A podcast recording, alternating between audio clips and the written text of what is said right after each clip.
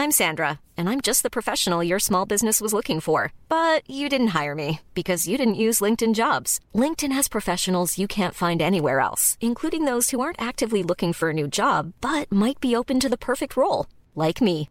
In a given month, over 70% of LinkedIn users don't visit other leading job sites. So if you're not looking on LinkedIn, you'll miss out on great candidates like Sandra. Start hiring professionals like a professional. Post your free job on linkedin.com slash spoken today.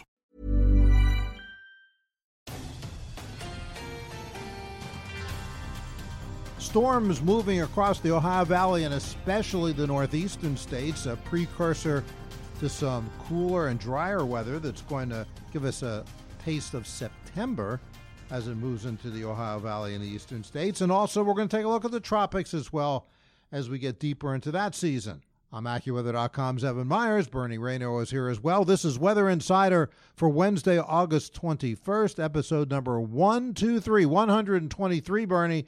And let's start out with the storms. They're most likely uh, as a kind of an announcement of uh, this uh, change of uh, mm-hmm. almost a change of seasons, but uh, that the, the severe weather, if there are any severe thunderstorms, are most likely confined to New England, uh, New York State, uh, eastern Pennsylvania, and uh, northern half of New Jersey. And all week, Evan, I think the thunderstorms have produced more severe weather than many anticipated, not here in this office, but I think across the country. Um, you know, the severe weather around Washington D.C. on uh, Tuesday was impressive. All kind of hail and wind damage.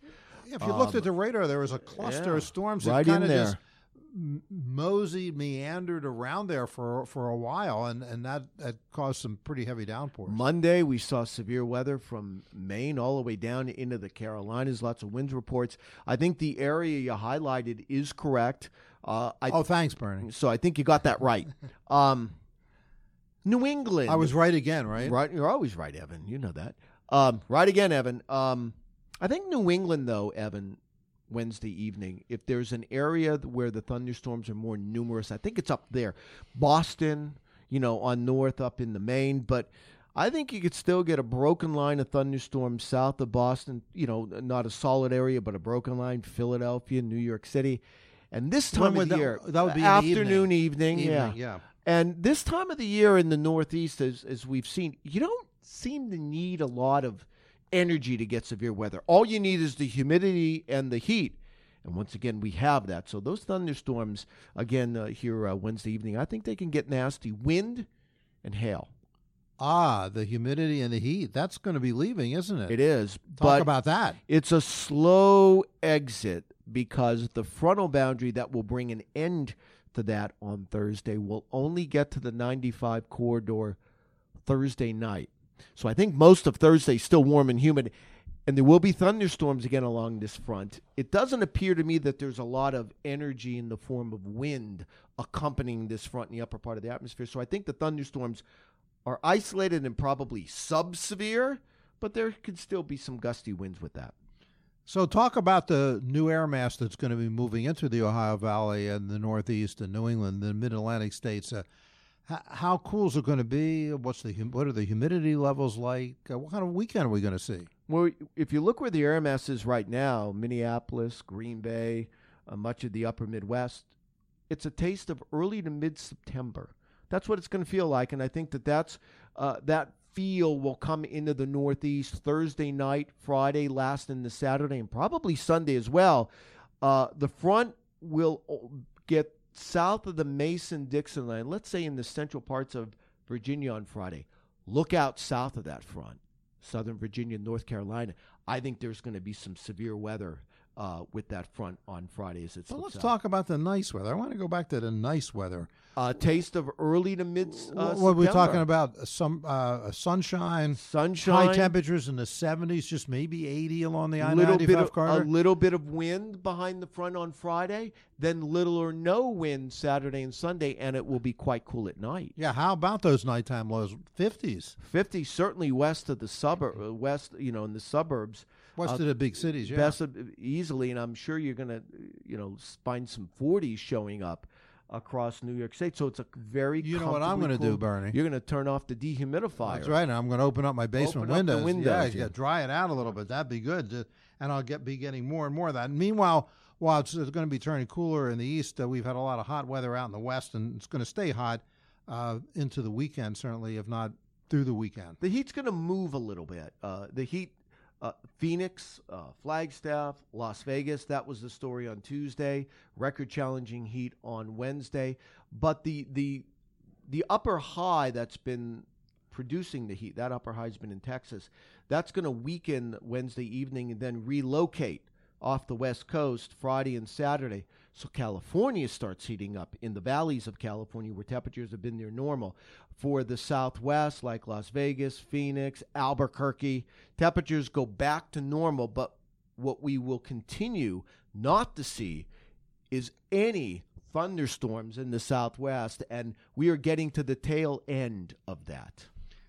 Tropics, Bernie. We promised uh, we would uh, make that a regular feature now as we get into the deeper into the tropical season, and uh, the tropics are starting to activate around the globe. We have a tropical system that is going to be moving uh, out of the Pacific uh, toward uh, Taiwan and then into mainland China by the weekend. That's something that is going to bring some fairly heavy rains. We also have an area that we're watching for potential development off the coast of Mexico in the Pacific that might uh, parallel the coast of uh, Mexico for a while. That was been upgraded to a tropical depression, I believe, a short time ago, Evan. And and so that system is likely to continue to move off to the northwest, and we'll see how close it gets to Mexico and how far out to sea it stays. Also, uh, there's another area, uh, a surge of tropical moisture coming right up out of the Bay of Campeche. Yeah, it's something is. you've talked about.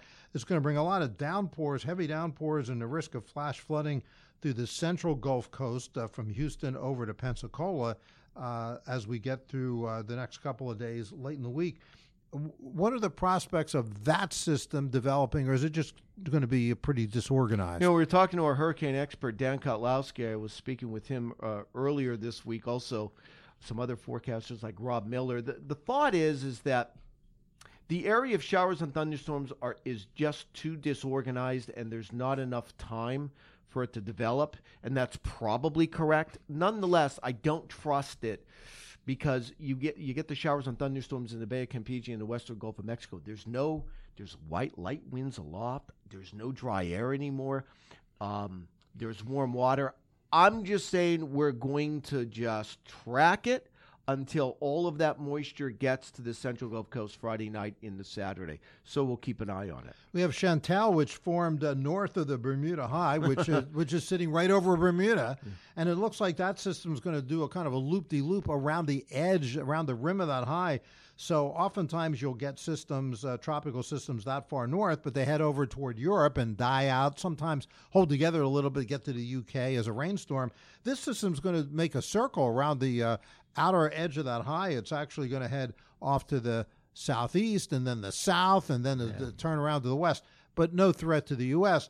Does, is there pose any threat to Bermuda? I don't Uh, think in, so. In a week yeah. or so. I no? don't think so. Uh, uh, uh, and it should start to weaken later this week. But again, it's just going to be at it's like 500 miles south of Newfoundland. third right now. named tropical system, and then uh, we're also watching an area uh, off Yeah. off the uh, coast of Florida, uh, the the the uh, the Bahamas. Uh, talk about that. Little disturbance um, north of the Turks and Caicos, southern Bahamas. That'll drift northeast, northwest over the coming days.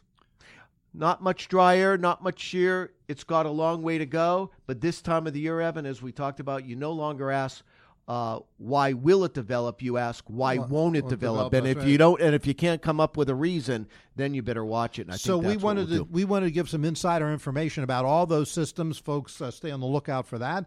Uh, we're going, to as we said, we're going to make that a regular feature here, uh, uh, talking about uh, at the end of uh, each one of our weather insiders what may be happening with the tropics. And when we're back uh, on Thursday, Bernie, we're going to talk about that nice weather that's coming uh, and how extensive it'll be. And college football Starts- starts, Saturday. It does. Uh, Florida versus Miami. And Arizona, I believe, is in Honolulu to uh, face the Rainbows of Hawaii. Rainbow Warriors. That's Rainbow right. Rainbow Warriors, yeah. Uh, we're gonna so we're gonna talk about uh, we'll be talking about football too as we go through the fall, And uh, we're going to be back, as we said on Thursday, talking about the nice weather and seeing if anything's firing up in the tropics.